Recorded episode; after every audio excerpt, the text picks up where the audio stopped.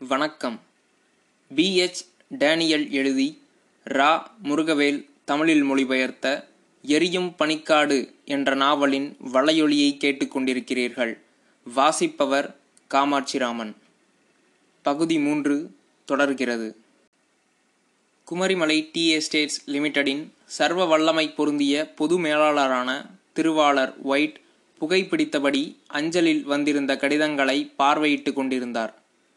அவரது தலைமை மாஸ்தா ஜான்சன் மெல்ல அறைக்குள் எட்டி பார்த்தான். என்ன வேணும் ஜான்சன்? துறைகளே சங்கரபாண்டிய மேஸ்திரி வந்திருக்கான். எதுக்கு? எசமா அவன் மேலே கோவப்பட்டு அவன் கூலிகளை பதிவு பண்ணலை. எசமா மாப்புக்காக மன்றாடி கேட்டு வந்திருக்கான். இந்த மாதிரி அதிக பிரசங்கித்தனமான பிச்சைக்கார நாய்களை எவ்வளவு தைரியம் இருந்தா அந்த கீழ் சாதி நாய் என்னோட எஸ்டேட்டுக்குள்ளே கொண்டு வந்திருக்கும். அவனை போ சொல்லு. துறைகளே சங்கரபாண்டியன் தான் நம்ம மேஸ்திரிகள்லே பெரிய மேஸ்திரி. நம்ம மேஸ்திரிகள்லேயே உங்ககிட்ட ரொம்ப விசுவாசமாக இருக்கிறவனும் அவன் தான் உங்ககிட்ட தப்பாக நடந்துக்கிட்டவன் புதுக்கூலி. ஏதோ பயத்தில் அப்படி பண்ணிட்டான். எதுக்கு பயப்படணும்? நான் என்ன அவன் பொஞ்சாதியை கடிச்சா தின்னுடுவேன்? எசமானை பற்றி தெரியாதுங்களா? தங்கமானவர் அன்பானவர் வாரி கொடுப்பாருன்னு எங்களுக்கு தெரியும். ஆனால் புதுக்கூலி முத முதல்ல வெள்ளக்கார எசமான்களை பார்க்குறான். அதனால் பயப்பட்டிருக்கான். இந்த மேஸ்திரி பயலுக்கு தான் என்னை பற்றி தெரியுமே? அவனோட கூலிகளுக்கு சொல்லி கூட்டிகிட்டு வந்திருக்கலாம்ல? எசமா பாண்டி உங்ககிட்ட மன்னிப்பு கேட்குறான் எஸ்டேட்டுக்கு நல்ல கூலிகளை பிடிச்சிட்டு வர்றது கஷ்டமாக இருக்கான். கீழே நல்ல மழை பெய்கிறதால கூலிங்க யாரும் வரமாட்டேங்கிறாங்களாம். அப்படின்னா பழனியிலேருந்து ஈரோட்டிலேருந்து கூலிகளை கூட்டிகிட்டு வர வேண்டியது தானே நாடு முழுக்க மழை பெய்யுதான் என்ன? எசமானுக்கு தெரியாது இல்லை. திருநெல்வேலி கூலிக்காரங்க தான் கடினமாக உழைப்பாங்க. மற்றவங்க மழைக்காலம் வந்தால் ஓடி போயிடுவாங்க ஆல்ரைட் அந்த பிச்சைக்கார நாயை அவனோட கூலிகளை நாளைக்கு மதியானம் பதிவு பண்ண கூட்டிகிட்டு வர சொல்லு. எசமானருக்கு ரொம்ப தாராள மனசு என்று சொல்லிவிட்டு ஜான்சன் வெளியே வந்து அங்கே காத்து கொண்டிருந்த சங்கரபாண்டியனை அழைத்து காதில் கிசுகிசுத்தான். பெரிய துறை ரொம்ப கோபமாக இருக்காரு. உன் கூலிகளை பதிவு பண்ண அவருக்கு இஷ்டமே இல்லைல? நான் ரொம்ப கெஞ்சி கேட்டுக்கிட்டதால பதிவு பண்ண ஒத்துக்கிட்டாரு. நாளைக்கு மூணு மணிக்கு அவங்கள கூட்டிட்டு வாழ அந்த பயலுவை வாயை வச்சுட்டு ஒழுங்காக இருக்கானுங்களான்னு கவனமாக பார்த்துக்கோ ஐயா அந்த ஒத்தாசையை மறக்கவே மாட்டேன். ராத்திரி வீட்டுக்கு வந்து உங்களை பார்க்க அடுத்த நாள் மதியம் சங்கரபாண்டியனும் வெள்ளையனும் கருப்பன் வள்ளி மற்றும் ஏனைய கூலிகளை அலுவலகத்திற்கு அழைத்து சென்றனர். திருவாளர் ஒயிட் ஆபீஸில் இன்னொரு வெள்ளைத்துறையுடன் பேசிக் கொண்டிருந்தார். அந்த ஆள் இதே கம்பெனிக்கு சொந்தமான கழுகுமலை எஸ்டேட்டின் மேனேஜர் என்று வெள்ளையன் அறிவித்தான். சில நிமிடங்கள் கழித்து தலைமை எழுத்தர் வெளியே வந்து பொது மேலாளர் வேலையாயிருப்பதால் அவரது உதவியாளர் பதிவு செய்யும் பணியை செய்வார் என்று கூறினார். உதவி மேலாளரான திருவாளர் ஈஸ்டுக்கு ஒயிட் அளவுக்கு தமிழ் வரவில்லை. அவன் வயதிலும் மிகவும் இளையவன். ஒவ்வொரு கூலியின் பெயரும் அழைக்கப்பட்டதும் ஈஸ்ட் அவனை மேலும் கீழும் பார்த்துவிட்டு பதிவேட்டில் அவனுக்கான சம்பளத்தை குறிப்பான். குழு முழுவதும் பதிவு செய்யப்பட்டதும் அடுத்த வாரத்திற்கான உணவுப் பொருட்களையும் கம்பளிகளையும் பெற்றுக்கொள்வதற்காக வெள்ளையன் அவர்களை எஸ்டேட் ஸ்டோருக்கு அழைத்து சென்றான். அனைத்து கூலிகளும் எஸ்டேட் ஸ்டோருக்கு முன் குவிக்கப்பட்டனர். அலுவலகத்தில் இருந்து சில நிமிடம் கழித்து வந்த சங்கரபாண்டியன் உத்தரவை நீட்டினான். ஒவ்வொரு கூலிக்கும் ஒரு கம்பளி வழங்கப்படும் என்றும் ஆண்களுக்கு ஏழு படி அரிசியும் பெண்களுக்கு ஐந்து படி அரிசியும் வழங்கப்படும் என்றும் வெள்ளையன் குறிப்பிட்டான். எலே எல்லா பயிர்களும் வாரந்தோறும் சனிக்கிழமை வேலை முடிஞ்சதுக்கப்புறம் கடைக்கு வந்து அவங்கவுங்களுக்கு சேர வேண்டிய சாமான்களை வாங்கிக்குங்க. ஆனால் வாரம் முழுக்க வேலை செஞ்சாதான் முழு ரேஷன் கிடைக்கும். யாராவது ஒரு நாள் ரெண்டு நாள் வரலன்னா காட்டு ஐயா அவர் இஷ்டப்படி ரேஷனை குறைச்சிருவார். மூணு நாளைக்கு மேலே வேலைக்கு வராதவங்களுக்கு ரேஷனே கிடையாது. புரிஞ்சுதா? நாங்கள் எப்போ வேலைக்கு போகணும்? யாரோ ஒருவன் கேட்டான். நாளைக்கு விடிய காலையில் நானே வந்து கூட்டிகிட்டு போகிறேன் வெள்ளையன் பதிலளித்தான். வந்து சேர்ந்த நான்காவது நாள் இருள் விலகுவதற்கு முன்பே அவர்கள் பணிக்கு தயாராயினர். முத்தையாவின் மனைவி ராமாயி முழங்காலுக்கு கீழே வராமல் எப்படி சேலை கட்டுவது என்றும் எப்படி கம்பளியை சுற்றி அணிந்து கொள்வது என்றும் தலையிலிருந்து கயிறு மூலம் எப்படி கூடையை தொங்க விடுவது என்றும் வள்ளிக்கு சொல்லிக் கொடுத்தாள். புதியதாக சேர்ந்த கொழுந்து கிள்ளுபவர்கள் எல்லோரும் ஒரே காட்டுக்கு அனுப்பப்பட்டனர். தேயிலை பறிக்கும் கலையை சொல்லிக் கொடுக்க ஒரு சில பழைய ஆட்களும் அவர்களோடு அனுப்பப்பட்டனர். அவர்களில் ஒருத்தியான ராமாயி வள்ளியின் அருகே வந்தாள். வள்ளி ஒரு கொழுந்தும் ரெண்டு இலையும் ஒன்றா இருக்கிறத மட்டும்தான் பறிக்கணும். கொழுந்து ரொம்பவும் சிறுசாகவும் இருக்கக்கூடாது சரியா? கற்றுக் கொடுப்பதிலும் கற்றுக்கொள்வதிலும் அவர்கள் மூழ்கியிருந்தபோது சின்னையா வராரு என்ற வெள்ளையனின் குரல் கேட்டது. முத்தின இலையில பறிக்காதீங்க இளங்கொழுந்துகளையும் பறிக்காதீங்க என்று கத்தத் தொடங்கியவன் உதவி எழுத்தர் அருகில் வந்ததும் சலாம் ஐயா என்றான். அந்த உதவி எழுத்தர் மாத்யூஸுக்கு சுமார் இருபது வயது இருக்கலாம். மற்ற எழுத்தர்களைப் போலவே காக்கி உடை அணிந்திருந்தாலும் காக்கி தொப்பிக்கு பதில் ஒரு சேவல் கொண்டை தொப்பி அணிந்திருந்தான். சலாம் வெள்ளையா கூட்டத்தில் எத்தனை பேர் புதுசாக கிள்றவங்க இருக்காங்க? இருபது பேர் இருக்காவ சொல்லித்தர்றதுக்கு பழைய ஆளுங்க நாலு பேர்த்த போட்டிருக்கேன். புது ஆளுங்க பேரை சொல்லு. வெள்ளையன் ஒவ்வொருவராக சுட்டிக்காட்டி அவர்களின் பெயரையும் கூறிக்கொண்டே வந்தான். அவ பேர் என்ன? இன்னொரு தடவை சொல்லு. மாத்யூஸ் வள்ளியை காட்டி கேட்டான். ஐயா அவளோட நெஜ பேர் வள்ளிங்க. ஆனால் ஏற்கனவே ரெண்டு வள்ளி இருக்கிறதால பெரிய ஐயா அவ பேரை சீதான்னு எழுதிட்டாரு. ஹலோ சீதா எஸ்டேட் பிடிச்சிருக்கா? மாத்யூஸின் கேள்விக்கு வள்ளி பதிலளிக்கவே இல்லை. ஏ சின்னையா கேட்குறது காதில் விழலையா? வெள்ளையன் உதவிக்கு வந்தான். பரவாயில்ல அவளை தொல்லை பண்ண வேண்டாம். அவளை பார்த்தா எஸ்டேட்டுக்கு ரொம்ப புதுசாக தெரியுது. அதுதான் வெக்கப்படுறா. கொஞ்ச நாளில் சரியாயிருவா இல்லையா? மாத்யூஸ் அவளை பார்த்து இழித்து கொண்டே சொன்னான். ஆமாங்கய்யா சீக்கிரமே சரியாயிடுவா. வெள்ளையனும் பல்லை காட்டினான். நேற்று பதிவு பண்ணும்போது வந்த எல்லா பிரச்சனைக்கும் இவ தான் காரணம் இல்லை? ஆமாம் சின்னையா இவ தான் ஓஹோ அப்போ நம்ம ரொம்ப ஜாக்கிரதையாக இருக்கணும். என்னை பற்றி உன் வீட்டுக்காரங்கிட்ட புகார் சொல்லிட மாட்டியே சீதா? ஐயா நேத்தே அந்த பயலுக்கு ஒரு நல்ல பாடம் கற்றுக் கொடுத்துட்டோம் என்று வெள்ளையன் கூறியதை பொருட்படுத்தாமல் ஆல்ரைட் நான் போகிறேன் எடை போடுறதுக்கு எல்லா கொழுந்து கிள்றவங்களையும் பதினொன்றாம் நம்பர் காட்டுக்கு கூட்டிகிட்டு வந்துரு என்று கையில் இருந்த பிரம்பை ஆட்டியபடி மாத்யூஸ் நடக்கத் தொடங்கினான். மறுபுறம் விறகு வெட்டுவதற்காக கருப்பன் ஏராளமான ஆட்களுடன் காட்டுக்கு அனுப்பப்பட்டான். ஒவ்வொருவரும் ஒரு குறிப்பிட்ட அளவு விறகு வெட்டியே ஆக வேண்டும். ஒருவனது வேலை முடிந்துவிட்டால் ஒரு சிறிய பதிவேட்டில் அவன் பெயர் பதிவு செய்யப்பட்ட பின்பு அது அலுவலகத்திற்கு அனுப்பப்படும். அங்கே குமாஸ்தாக்கள் அதை பெரிய பதிவீட்டிற்கு மாற்றுவார்கள். மாத இறுதியில் ஒரு நாள் வேலைக்கு நான்கணா வீதம் சம்பளம் கணக்கிடப்படும். கொழுந்து கிள்ளுபவர்களை பொறுத்தவரை அவர்கள் எவ்வளவு பறிக்கிறார்களோ அவ்வளவுதான் கூலி என்பதால் அளவு நிர்ணயிக்கப்படவில்லை. ஒவ்வொரு நாள் முடியும் போதும் பறிக்கப்பட்ட இலைகள் எடை போடப்பட்டு குறித்து கொள்ளப்படும். அலுவலகத்தில் மாதம் முழுவதும் கிள்ளப்பட்ட இலைகள் கணக்கிடப்பட்டு ஒவ்வொரு பவுண்டுக்கும் இரண்டு பைசா வீதம் சம்பளம் கணக்கிடப்படும்.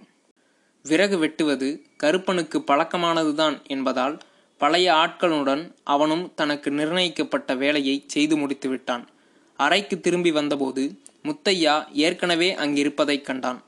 அடுப்பில் அரிசி பொங்கிக் கொண்டிருந்த முத்தையா கருப்பனை தோழமையான புன்னகையுடன் வரவேற்று ஆற்றிலிருந்து தண்ணீர் கொண்டு வந்து சமையலை தொடங்கச் சொன்னான். கருப்பா எப்பவுமே பொம்பளைங்களுக்கு முன்னாடி ஆம்பளைங்க வேலையை முடிச்சுட்டு வந்துடுவாங்க ஃபேக்ட்ரிக்கு போய் இலையெல்லாம் எடையை போட்டுட்டு அவங்க வர்றதுக்குள்ளே இருட்டி போயிடும் அதனால் ஆம்பளைங்க சோறு பொங்கிடுவாங்க பொம்பளைங்க வந்த பின்னாடி ஏதாவது பொரியல் இல்லாட்டி குழம்பு வைப்பாங்க. கருப்பன் ஆற்றிலிருந்து தண்ணீர் கொண்டு வந்து அடுப்பு பற்ற வைத்து சமையலை தொடங்கினான். உலை கொதிக்கையில் அவர்கள் இருவரும் வெளியே உட்கார்ந்து பேசத் தொடங்கினார்கள். கருப்பன் முத்தையாவிடம் தனது முதல் நாள் அனுபவங்களை கூறினான். சற்று நேரத்தில் வள்ளியும் ராமாயியும் வந்துவிட்டார்கள். முதல் நாள் வேலை எப்படி இருந்தது என்று கருப்பன் ஆவலுடன் வள்ளியிடம் கேட்டான். நான் இப்போ தான் கிள்ள தொடங்கியிருக்கேன். முதல்ல ரொம்ப கஷ்டமாக தான் தெரிஞ்சிச்சு. ஆனால் பொழுது ஆக ஆக அவ்வளவு மோசமாக இல்லை. ஒரு வாரம் போனால் நல்லா பழகிடுவேன்னு நினைக்கேன் என்றாள் வள்ளி. சும்மாவா என்ன? ரெண்டு பவுண்டு கொழுந்து கிள்ளிட்டோம்ல இன்னைக்கு. ராமாயி சிரித்து கொண்டே கூறினாள். நல்லா பறிக்கிறவங்க எத்தனை பறிப்பாங்க? கருப்பன் கேட்டான். நல்லா கொழுந்து இருக்கிற காலத்தில் ஐம்பது அறுபது பவுண்டு பறிப்பாங்க. நிறைய மழை இல்லாதப்போ எவ்வளவு நல்லா பறிக்கிறவங்களா இருந்தால் கூட ஒரு நாளைக்கு அஞ்சாறு பவுண்டுக்கு மேலே கிள்ள முடியாது. முத்தையா பதிலளித்தான். ஒரு மூடி இல்லாத குடுகு விளக்கின் மங்கலான ஒளியில் இரவு உணவு முடிந்தது. நாள் முழுவதும் வேலை செய்து களைத்து போயிருந்ததால் உடனே படுத்து கொண்டனர். கண்ணயர்ந்து சில நிமிடம் கூட ஆயிருக்காது. பக்கத்தில் யாரோ யாரையோ அடித்து உதைக்கும் சத்தம் கேட்டது. திடுக்கிட்டு எழுந்து கருப்பனும் வள்ளியும் வாரி சுருட்டி கொண்டு வெளியே ஓடி வந்தனர். அவர்களோடு ரயிலில் வாயே திறக்காமல் வந்த நோயாளி மனிதனைத்தான் சங்கரபாண்டியன் மூர்க்கமாக அடித்து நொறுக்கிக் கொண்டிருந்தான். சி தெண்டத்துக்கு பிறந்த தேவடியாமவனை நீயும் உன் பொண்டாட்டியும் நாளைக்கு வேலைக்கு வரல உங்கள் தோலை உரிச்சு போட்டுருவேன். மேஸ்திரி அடிக்குரலில் உருமினான். ஈவிரக்கம் இல்லாமல் பேசாதீங்க சாமி. சத்தியமாக அவருக்கு காய்ச்சல் அடிக்குது. மனுஷனால நிற்கவே முடியல. எப்படியா வேலைக்கு போக முடியும்? அந்த பெண் கண்ணீர் மல்க கெஞ்சிக் கொண்டிருந்தாள். மேஸ்திரி அவன் வாயை குறிவைத்து ஒரு குத்து விட்டான். எதுத்தா பேசுகிற நாயி? வேலை செய்ய வக்கிலனா என் பணத்தை எண்ணி வச்சுட்டு எந்த நரகத்துக்காவது போய் தொலைங்க. ஐயா நாளைக்கு நான் வேலைக்கு போறேங்கய்யா. என் வீட்டுக்கார ஆஸ்பத்திரி அனுப்புங்கய்யா. மனைவி தொடர்ந்து கெஞ்சினாள். முடியவே முடியாதுங்கிறேன். காலையில வேலைக்கு வந்துட்டு பொழுதோட அவன் ஆஸ்பத்திரிக்கு போகட்டும் மருந்து வாங்கட்டும். இப்போ ஒளிஞ்சு போங்க. மேஸ்திரி விட்ட உதையில் அவன் சுருண்டு விழுந்தான். மனைவி கணவனை எழுப்பி கைத்தாங்களாக அழுதபடி நடந்து சென்றாள். சங்கரபாண்டியன் இருவர் மீதும் வசை மாறி பொழிந்தபடி அங்கேயே நின்று கொண்டிருந்தான். ஐயோ சாமி ரொம்ப அநியாயமா இருக்கே. மேஸ்திரி இப்படிப்பட்ட ஆளா இருப்பான்னு நான் நினைச்சே பார்க்கலையே. கயத்தாறுல பார்த்தப்ப சக்கரையா பேசினானே. கருப்பன் அடக்க மாட்டாமல் புலம்பினான். "ஷ், சத்தமா பேசாதப்பா. யார் காதலையாவது விழுந்து மேஸ்திரி கிட்ட சொல்லிட்டா அப்புறம் உன் பாடம் அவ்வளோதான் கீழே பொழைக்கிறதுக்கு வேற வழி இல்லாம தானே இங்கே வந்தோம். எத்தனை கஷ்டம் வந்தாலும் எல்லாத்தையும் தாங்கிக்க தான் தீரணும். ஆமா யார் இந்த அப்புறம் நீங்கள் அடி வாங்கி சாவுதுங்களே. அதை ஏன்பா கேட்குற பாவம் மூணு வருஷத்துக்கு முன்னால் ராசபாளையத்துக்கு பக்கத்தில் இருக்கிற ஊர்லேருந்து வந்தவங்க. நல்ல வேலைக்காரங்க தான். அதுங்க நேரம்தான் சரியில்லை. ரெண்டாவது வருஷத்துலேயே முத்துலட்சுமிக்கு ரெண்டு தடவை கருக்கலைஞ்சு போய் ஆஸ்பத்திரியில் ரொம்ப நாள் கிடப்பில் கிடந்தா. அந்த ஆள் பேர் சின்னராம அவனுக்கு திரும்ப திரும்ப வயிற்றால போகவும் அரிசியும் சாமான்களும் வாங்க மேஸ்திரி கிட்ட கடன் மேலே கடன் வாங்கிட்டாங்க. செட்டில்மெண்ட் பண்ணும்போது கடன் அடைக்க முடியல. மூணாவது வருஷத்தில் எல்லா கடனையும் அடைச்சிட்டாங்க தான் ஆனால் ஊருக்கு போகத்தான் சல்லி காசு இல்லை.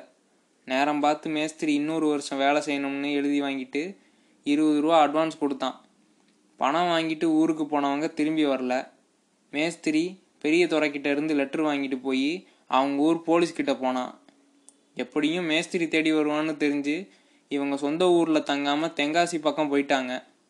போலீஸ் எப்படியோ கண்டுபிடிச்சி அங்கேயே போய் அதுகளை கைது பண்ணி திரும்பவும் சங்கரபாண்டியங்கிட்டே ஒப்படைச்சிருச்சு. பாவி பைய கூட்டு வந்து பாடா படுத்துறான். ஐயோ அப்போ நம்ம ஊரில் கூட பத்திரமா இருக்க முடியாதா? என்னத்த முடியவே முடியாது.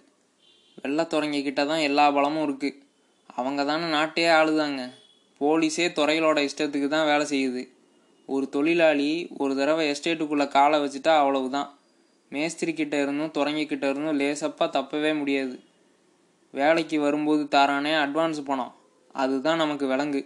எப்பேற்பட்ட கூலிக்காரனும் மொதல் வருஷத்தில் அதை திருப்பி அடைக்க முடியாது.